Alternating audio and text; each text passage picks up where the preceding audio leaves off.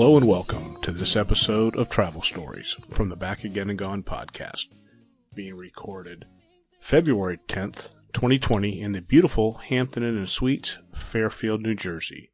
It's once again time for that crazy travel roundup. Thanks for listening.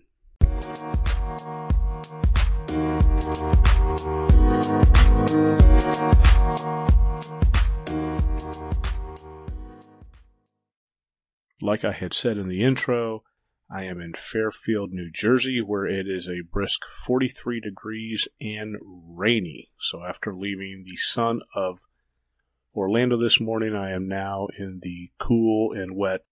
Last week was my first week of not spending at least one night in a hotel over the last 70 plus weeks. And I actually considered checking into my local Hilton on Friday night just to keep the streak going, but decided to kill it at 70 plus. The week before that was a trip to Atlanta with an evening out to watch the Atlanta Gladiators take on the Utah Grizzlies in some minor league hockey. Before, yes, count them, four Gladiator cheerleaders kept us entertained between periods. And it's been a while since I've been to a minor league hockey game, and I really do enjoy the entertainment value that you get from the chuck a puck, where you end up trying to chuck a puck over the glass between one of the periods and land on a target and win wonderful prizes to the Zorb ball hockey with these small kids. And the Zorb, Zorb balls are those big inflatable balls that you see where people go rolling down the hills. For the most part, it was an evening well spent, even if the price of a decent beer was north of $11. If you spent any time following this podcast, you've heard that it is of my opinion that I have never taken the same route from the Newark airport to my hotel. Taxi, Uber, Lyft, car service, it seems that every single time the route is different. Same goes when I rent a car, Waze, Google, or Apple Maps, they all seem to take me a different way. Well, my new flying spot is now LaGuardia since Southwest has abandoned Newark and I now have my first ride under my belt and the default route established, so stay tuned to see what this leads me to. For all you road warriors, Friday is Valentine's Day. If you forgot, good luck. However, most airports do offer some sort of gift ideas pricey, but most of them have something. Chicago has, and I actually saw this today when I was going through Chicago, has Spirit of the Red Horse. They also have a location in Nashville.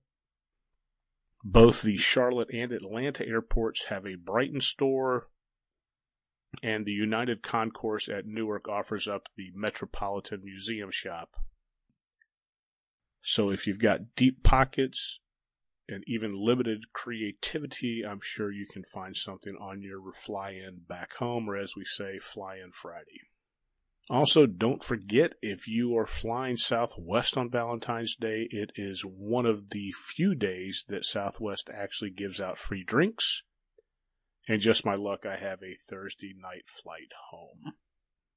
The proverbial 500 pound elephant, or should I say virus in the room, is of course the coronavirus. At this point, I'm not really doing anything differently. I feel that my daily intake of Flintstone chewables is ready to win the war for me. That being said, I did see about a dozen folks wearing masks this morning at the uh, MCO at Orlando International.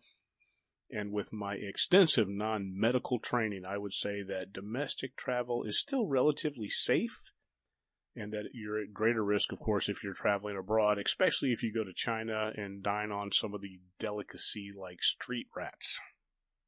On to the January crazy travel roundup, and this month there's an added theme to just the crazy part of it. The theme is just because you can doesn't mean you should. First up from Boing Boing, somebody swiped weed from Chicago Airport's cannabis amnesty box. While recreational marijuana was legalized in Illinois on January 1st, it is still illegal under federal law. So just a few weeks back, authorities installed a cannabis amnesty box at Chicago airports for travelers to drop their grass before flying. But last week, somebody arriving at Chicago Midway helped themselves to the stash. Police reportedly noticed the marijuana missing from the amnesty box during a check on Wednesday evening around 8 p.m., according to a source from NBC5. Upon reviewing the surveillance footage, police saw a man believed to be an incoming passenger reaching inside and absconding with the marijuana hours earlier. The marijuana itself was left behind by a separate passenger who placed it in the amnesty box after being found with it during a security check. So I actually connected in Chicago today and I was just about tempted to head outside the terminal for a picture of this box, a weed amnesty box. What was the Chicago Airport Authority thinking? I've talked about dope smokers in the past and how their main goal in life is finding new and unusual ways to smoke dope. I mean, this box had to have been the holy grail of cannabis for these people. It wouldn't surprise me if dope smokers actually traveled to Chicago. Maybe what this guy, that's what he did since he was an arriving passenger, just to see this cannabis amnesty box in person. You know, it kind of reminds me of the leave a penny, need a penny tray at my local stop and rob. Just because you can doesn't mean you should.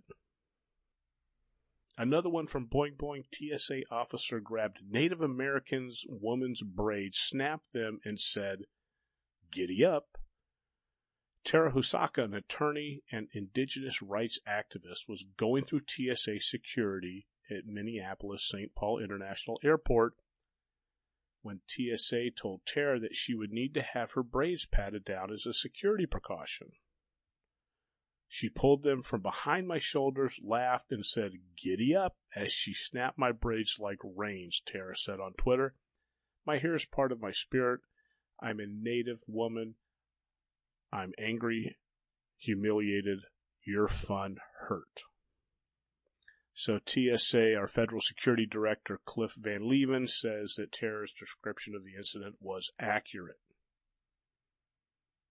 hey, TSA, it's 2020. This crap does not fly. This is wrong on so many fronts. I understand that everyone has a kink, and possibly this TSA's person's kink involved braids and some kind of equine themed activity. However, living it out in public without the other's explicit consent just isn't okay. Again, just because you can doesn't mean you should from one of the travel sites, View from the Wing, we get passenger strips down as she walks through Miami airport. There's a video going viral on Twitter of a woman in the Miami airport. In my estimation, she must be an elite frequent flyer because she's able to check all of her belongings and go carry on free. She must not have faced many checked baggage fees. She doesn't have a rollerboard, she doesn't have a purse, and she's dressed in what looks to be a swimsuit, at least at the beginning of the video and she continues walking as she loses even that. So every few months we talk about nudity. We've talked about it in the past. We'll talk about it in the future. Like I always say, there's good nudity and bad nudity. Hands down, this is bad nudity. Watching the video for the sake of research, it is bad nudity. She may have a future in the entertainment business. Reddit posted an after the video after the video video, where she was still naked perched atop a police car. Unfortunately, it appears that she has some demons and hopefully she can get some help. I really couldn't find an update on her. And again, just because you can doesn't mean you should. And oh yeah, I almost forgot. Thank you, Florida. Back to Boing Boing. Passengers with mobile Wi Fi network named Remote Detonator removed from plane. At Detroit Metropolitan National Airport, police removed two passengers from a GoJet Delta Connection flight because they apparently wouldn't turn off a mobile phone that reportedly had a Wi Fi network named Remote Detonator. Flight attendants announced that they would be calling police if personal Wi Fi wasn't turned off. It was a nerve wracking moment when an estimated 10 emergency vehicles with flashing lights surrounded the plane. A flight attendant told him there was a personal Wi-Fi called remote detonator that was never turned off. Wayne County Airport Authority spokesman Lisa Gass could not confirm the name of the Wi-Fi hotspot but said both removed passengers, a 42 year old woman and a 31 year old man, both from Quebec, were released following the incident pending further investigation. So, as we all know, when you hear pending further investigation, it means we really don't have an answer at this point, but more than likely these two are going to end up in some sort of hot water. So, for me, file this under I am the Lord of the Dumbasses, and again, file it under just because you can doesn't mean you should. And I myself have renamed countless access points. My favorite one is to rename it disconnected so that every time anybody connects to it and they look down at their sys tray, instead of seeing the Wi-Fi hotspot, all they see is disconnected. Lots of fun. Don't do it to your parents because you'll end up on the phone call trying to trouble. Point me to the plane from the blogosphere provides Delta passenger uses feet to browse movie selections. Yummy, one Delta traveler captured a fellow passenger using her feet's sand socks to scroll through the in flight movie selections on his New Year's Day flight. Erica Oliveira tweeted along with the picture, I fly a lot, and this by far is the most disgusting thing I've ever seen on a plane. Bringing hashtag antibacterial right, where's at Naomi Campbell when you need her in flight wipe down advice. Hashtag Delta, hashtag freaking flyers, Commenters wondered if perhaps the woman had a disability, to which the poster responded that both her arms looked just fine.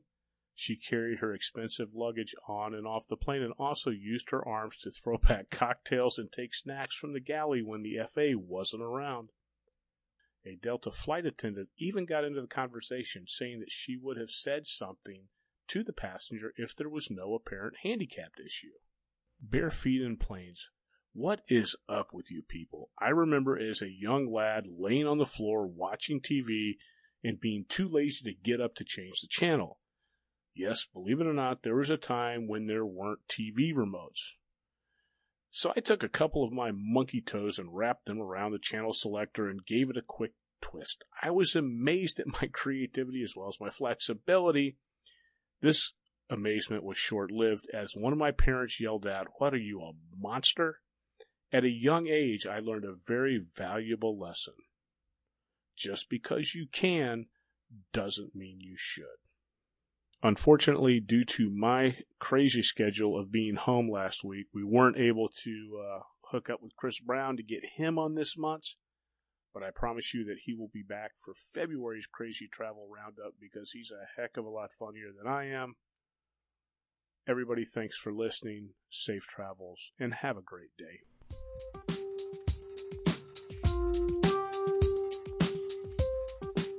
Hey, wait a second. Don't go.